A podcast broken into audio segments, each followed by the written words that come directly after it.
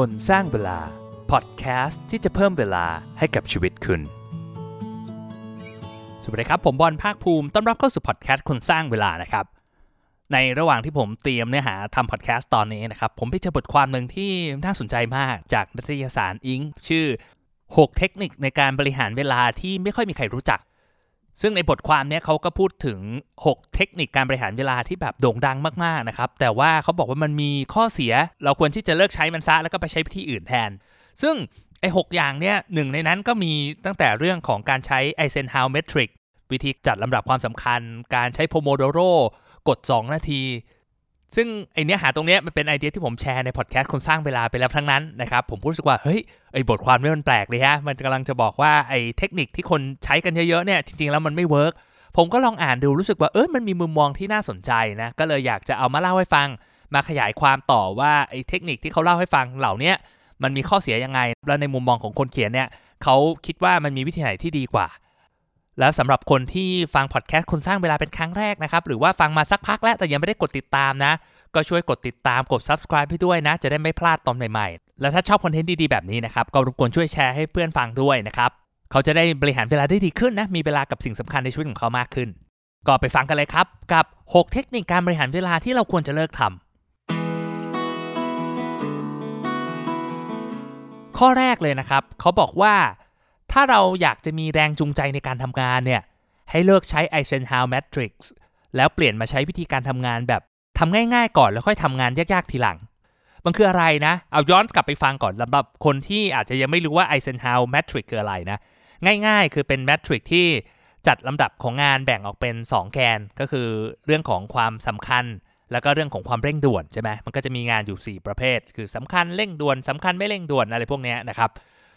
หลักการนี้เขาบอกว่าเราควรจะเลือกทำงานที่สำคัญและเร่งด่วนก่อน ซึ่งมันทำให้เราหลีกเลี่ยงการทำงานที่เร่งด่วนแต่ไม่สำคัญได้นะครับทำให้เราแบบมี productivity ในการทำงานมากขึ้นนะซึ่งโดยหลักการผมรู้สึกว่าเออมันก็ make sense นะมันก็ work ดีนะครับ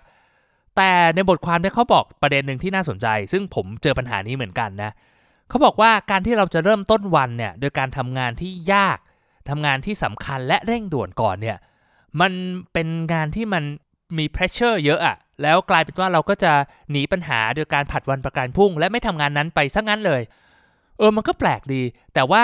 ที่ผ่านมาผมรู้สึกเป็นอย่างนั้นนะครับเพราะว่าเปรียบเทียบเนี่ยผมคิดว่ามันคงเหมือนกับเวลาที่เราอยากจะออกไปวิ่งใช่ไหมแต่แบบไม่ได้เริ่มต้นด้วยการวอร์มไม่ได้เริ่มต้นด้วยการจ็อกกิ้งแต่แบบไปสปรินต์เลยนะครับด้วยความเร็วสูงสุดเลยเนี่ยโอกาสที่จะเกิดอาการบาดเจ็บมันก็มีสูงใช่ไหมครับเหมือนกันแหละว่าเวลาการเรื่อง productivity เนี่ย แทนที่เราจะใช้แบบ Eisenhower Matrix แล้วก็ใช้วิธีแบบเนี่ยต้องทำงานสำคัญก่อนนะ เราก็เปลี่ยนเป็นว่าเราเลือกทำงานที่ง่ายๆนะครับ หรือที่ผมเรียกเองว่าแบบเหมือนเป็น quick win นะครับ เป็นงานที่สามารถทำเสร็จได้ภายใน 10 นาที เช่นแบบสั่งของออนไลน์นะ โทรเลื่อนนัดเพื่อน เซ็นเอกสารจัดโต๊ะ เดินไปเติมน้ำหรืออะไรพวกนี้นะครับ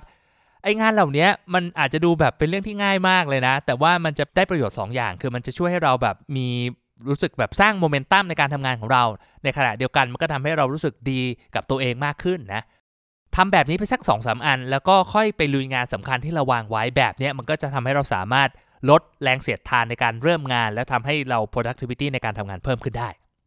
ซึ่งถ้าใครอยากจะฟังเกี่ยวกับ Eisenhower Matrix นะครับ ผมมีพูดไว้ใน EP 23 นะครับ ว่าให้งานด่วนงานสำคัญเราทำอะไรก่อนดีนะ ก็ย้อนกลับไปฟังได้ แต่ว่าถ้าใครไม่อยากจะย้อนกลับไปก็ไปกด คลิกที่ show note ได้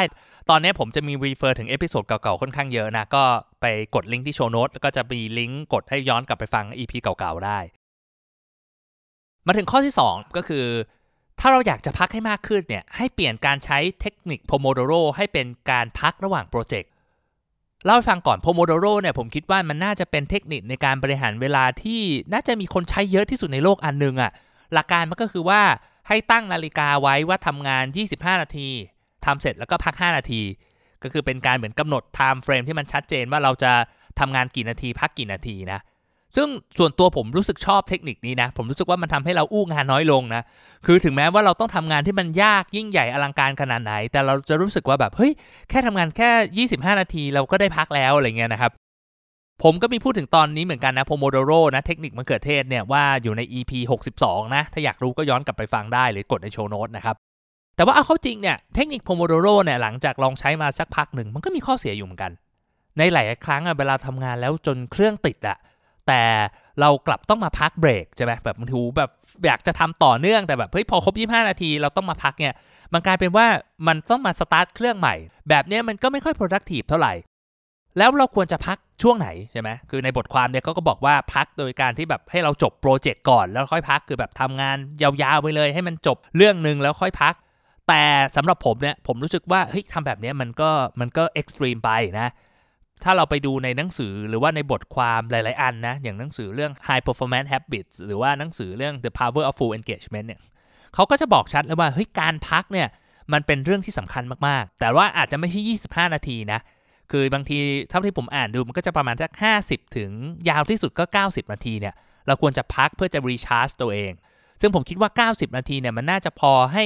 จัดการกับงานสำคัญสำคัญเป็นชิ้นได้นะ มันคงไม่ต้องแบบซอยย่อยเหมือนอย่างเทคนิค Pomodoro นะครับ ก็ลองดูผมคิดว่าเราแทนที่เราจะมองเป็นเวลาที่มันเป๊ะๆว่าต้องพักกี่นาที ต้องเอ้ต้องทำงานกี่นาทีแล้วค่อยพักเนี่ยเราก็ลองเปลี่ยนดูว่าเอ้ยเราทำงานโปรเจกต์เนี้ยให้มันเสร็จ แต่ว่าถ้าไม่เสร็จเราก็กำหนด deadline ดูว่าเอ้ยเนี่ยถ้าสูงสุดเกิน 90 นาทีเราก็จะพัก ก็น่าจะทำให้เรา productivity เพิ่มขึ้นได้พอสมควร เทคนิคข้อที่ 3 ก็คือว่าถ้าเราอยาก จัดลำดับความสำคัญให้ดีขึ้นนะ ให้เลิกทำ eat that frog และเปลี่ยนมาใช้วิธี golden hours หรือว่าชั่วโมงทองคำแทน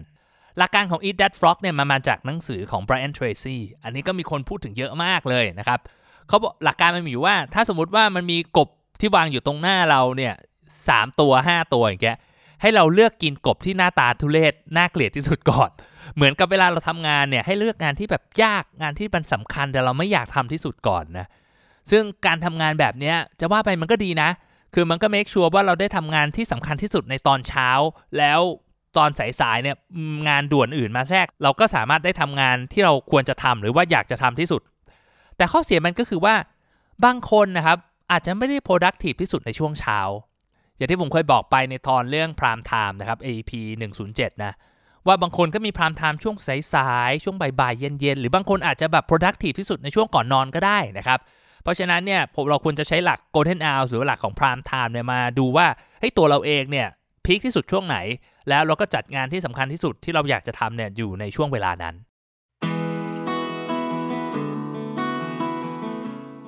เทคนิคในการบริหารเวลาที่เราควรจะเลิกใช้ข้อที่ 4 ให้เปลี่ยนจากการเขียน don't do list มาเปลี่ยนเป็นการเขียน done list แทน หลายคนอาจจะงงเลยว่าเฮ้ยไอ้สองอย่างนี้มันคืออะไรนะ จริงๆอะ don't do list เนี่ยผมยังไม่เคยพูดในพอดแคสต์นะครับ แต่ว่ามันก็เป็นเทคนิคที่น่าสนใจนะ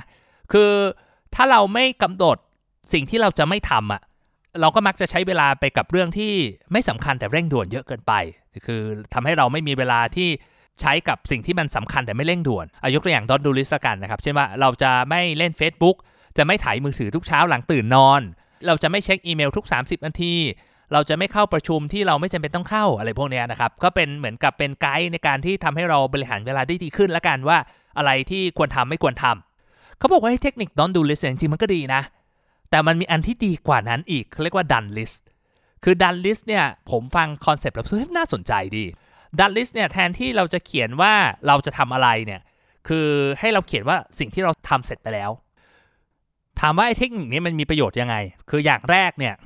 การที่เขียนไอสิ่งที่เราทำไปสำเร็จแล้วเนี่ยมันก็จะเหมือนเป็นการเห็นทิศทางในการทำงานของเราในแต่ละวัน ว่าเฮ้ยเรากำลังมาถูกทางหรือเปล่าหรือแบบผ่านไปแล้วครึ่งวันมองย้อนกลับไปว่าเออครึ่งวันเช้าเนี่ยเราไม่ได้ทำอะไรที่เราควรจะทำหรือไม่ได้ทำอะไรที่เราอยากจะทำเลยนะครับ เราก็สามารถจะปรับเปลี่ยนได้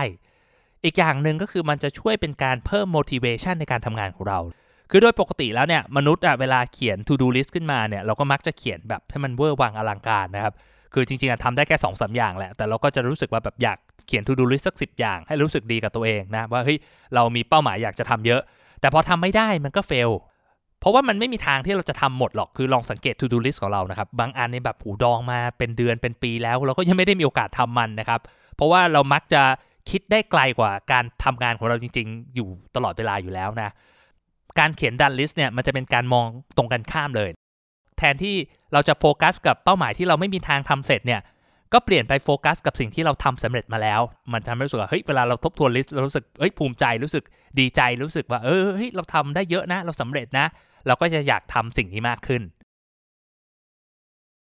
เทคนิคการบริหารเวลาที่เราควรจะเลิกทำข้อที่5นะครับในบทความนี้เขาบอกว่า ถ้าคุณอยากจะทำให้ทันเดทไลน์นะให้เปลี่ยนจากการยัดทุกอย่างลงไปในตาราง เปลี่ยนเป็นการเพิ่มงานในตารางทีละนิดทีละนิด แบบนี้มันคืออะไรนะ เอายกตัวอย่างสมมติว่าอย่างคนเขียนเนี่ยเขาก็บอกว่าตอนสมัยก่อนเนี่ยเวลาเขามีนัดหมายหรือว่ามีธุระอะไรก็ตามเนี่ยเขาก็จะใส่ลงไปในปฏิทินเขาเช่นว่าโอ้เนี่ยเราจะมีนัดหมอฟันไปประชุมไปทำงานโน่นงานนี่คือเขาพยายามที่จะยัดทุกอย่างลงไปในตารางให้หมด สิ่งที่มันเกิดขึ้นก็คือว่าเวลาเขาดูตารางแล้วเขาสึกเครียดอะจนกว่าโอ้โหทำไมชีวิตมันลำบากขนาดนี้คือ ตารางแน่นเอียดไปตลอด 3 อาทิตย์5อาทิตย์แทบจะไม่มีเวลาได้พักเลยนะ เขาบอกว่าเทคนิคแบบนี้สุดท้ายตอนแรกอาจจะดูเหมือนเฮ้ย productive นะคือเราแบบวางแผนทุกอย่างล่วงหน้าเลย แต่เอาเข้าจริงแล้วเนี่ยสถานการณ์บางอย่างมันอาจจะเปลี่ยนแปลงไปไอสิ่งที่เราวางแผนไว้มันก็อาจจะไม่ได้เข้าล็อกเข้าทางเท่าไหร่ก็เลยต้องมีการสับเปลี่ยนอยู่ดี แล้วก็ที่สำคัญเนี่ยมันจะทำให้เราเครียดเกินความจำเป็น ก็เขาก็เลยบอกว่าเฮ้ยเนี่ยให้วิธีเปลี่ยนการเขาเรียกว่า adding task bit by bit ก็คือว่ายังวางแผนอยู่นะครับแต่แทนที่เราจะใส่งานทั้งหมด หรือว่าใส่ to do list ทั้งหมดของเราเนี่ยลงไปใน calendar หรือปฏิทินของเราเนี่ยเขาบอกว่าให้เราสร้าง to do list อันใหญ่ขึ้นมาอันหนึ่งครับ ที่คอยเก็บว่าเฮ้ยเราต้องทำอะไรบ้างนะ เพื่อเราจะได้ไม่หลุดอะว่าเฮ้ยเราต้องทำอะไรให้เสร็จเมื่อไหร่นะ แล้วในแต่ละอาทิตย์เนี่ยค่อยๆ เอาไอ้ to do list หรือว่าตารางที่เราต้องทำเนี่ยมาใส่ในปฏิทินของเราในแต่ละวันนะครับแบบนี้ก็จะไม่เครียดบริหารเวลาได้ดีขึ้น แล้วก็ที่สำคัญเนี่ยมันจะยืดหยุ่นกว่านะมันจะตอบโจทย์ชีวิตของเราในตอนนั้นได้มากกว่า ข้อที่6นะครับเขาบอกว่าถ้าอยากทำงานแบบ deep work เนี่ยให้เปลี่ยนจากการใช้กฎ2นาที เปลี่ยนเป็นการใช้วิธี batching ซึ่งจริง ๆ แล้วเนี่ยทั้ง 2 เรื่องนี้ผมพูดไว้ใน episode ย้อนหลังนะครับ กฎ 2 นาทีเนี่ยผมพูดไว้ใน EP 61 แล้วก็มีเรื่องของ batching เนี่ยพูดไว้ใน EP 72 นะก็ลองไปดูใน show note แล้วกันนะครับ กฎ 2 นาทีเนี่ยมาจากหนังสือของเดวิดอลเลนนะชื่อ Getting Things Done คือหลักการมันมีอยู่ว่า สมมุติว่าถ้างานนั้นน่ะมันเป็นงานที่เราสามารถทำได้ภายใน 2 นาทีอะเช่นแบบโทรศัพท์ ตอบอีเมลหรืออะไรพวกนี้เขาบอกให้ทำมันไปเลย คือการที่เราจะต้องมานั่งจดว่าทำมัน แล้วกลับมาทบทวนมันอีกทีนึงเนี่ยเขาบอกมันเสียเวลามากกว่า 2 นาทีด้วยซ้ำนะคือมันก็เป็นคอนเซปที่ดีนะเขาบอกว่าเออเฮ้ยจริงเนาะเราจะจดไปทำไมแล้วอันนี้เราจดแล้วไม่ได้ทำก็มาจดแล้วจดอีก ต้องมานั่งทบทวนเป้าหมายเนี่ยแทนที่จะทำทำมันไปเลยใช้เวลาน้อยกว่าอีก แต่เขาบอกว่าการทำแบบเนี้ยมันดูเหมือนโอเคนะ แต่มันจะทำให้เราสามารถทำงานที่เป็น deep work ได้น้อยลง คือ deep work เนี่ยก็คืองานที่มันต้องใช้สมาธิจดจ่อ เป็นงานสำคัญ เป็นงานที่แบบอาจจะคิดกลยุทธ์ วางแผนงานวางแผนชีวิตอะไรพวกนี้นะครับ หรือว่าเป็นงานที่มันเป็นงานที่เราต้องแบบเหมือนอยู่ในโซนอะที่ต้องจดจ่อกับมันโฟกัสกับมันตลอดเวลา เราถึงจะคิดงานดีๆ แบบนั้นออกมาได้นะเขาบอกว่าแทนที่เราจะทำแบบนั้นน่ะให้เปลี่ยนมาใช้วิธีแบทชิ่งเอา ก็คือว่า เวลาที่เรานึกว่าเฮ้ยเรามีธุระต้องทำเรามีอีเมลต้องตอบ เรามีโทรศัพท์ต้องโทรหาเนี่ยให้เราจดลงไปในกระดาษ แล้วก็รวมกันแล้วก็ทำแบทชิ่งทีเดียวเลย เช่นว่าชั่วโมงตอบอีเมล ชั่วโมงโทรศัพท์ มันทำให้เราไม่หลุดไปทำงานที่มันอาจจะดูเหมือนไม่ได้สำคัญมาก แต่ว่ามันเป็นงานที่เรานึกออกนะตอนนั้นนะ่ะแล้วสามารถโฟกัสกับ deep work หรืองานที่เราอยู่ตรงหน้าได้นะวิธีนี้มันเป็นวิธีที่ผมว่าถ้าลองไปใช้ดูมันจะเห็นประโยชน์ชัดเจนเลย คือมันจะทำให้เราสามารถ โฟกัสกับงานที่อยู่ตรงหน้าได้ดีขึ้น จดจ่อได้ต่อเนื่องมากขึ้น แล้วก็แน่นอนว่ามันประหยัดเวลาและ productivity จะดีขึ้นแน่นอน สุดท้ายแล้วนะผมอยากจะบอกว่ามันไม่มีแบบ perfect productivity เทคนิคหรอก คือมันไม่มีเทคนิคที่แบบหูมันสุดยอด อันนี้ทุกคนทำแล้วเวิร์กหมดนะ สุดท้ายมันขึ้นอยู่กับนิสัย ขึ้นอยู่กับจริต ขึ้นอยู่กับบริบท หรือว่าสถานการณ์ของคนแต่ละคน เทคนิคที่ดีที่สุดสำหรับคนอื่นมันอาจจะไม่เหมาะกับเราก็ได้นะ ที่สำคัญที่สุดคือเราต้องเรียนรู้นะครับ แล้วก็ลองผิดลองถูกอะ่ะลองสังเกตตัวเองดูนะครับ ลองจดดูว่าเฮ้ยเทคนิคนี้ทำแล้วมัน work ยังไงไม่ work ยังไงนะ ถ้า work ก็ทำต่อไป ถ้าไม่ไหวก็ลองปรับดูนะก็หวังว่าเทคนิคเหล่านี้จะเป็นประโยชน์นะครับ ก็ลองไปพิจารณาดูแล้วกันนะ ถ้าใครอยากจะรู้เนื้อหาที่ผมเคยเล่าไปแล้วนะ ก็ย้อนกลับไปฟังกดไปใน show note ได้นะครับ ก็ขอเป็นกำลังใจให้ทุกคนนะ ให้ใช้ชีวิตแต่ละวันให้คุ้มค่า ผมบอลคนสร้างเวลาแล้วพบกันใหม่นะครับ สวัสดีครับ คนสร้างเวลา พอดแคสต์ที่จะเพิ่มเวลาให้กับชีวิตคุณ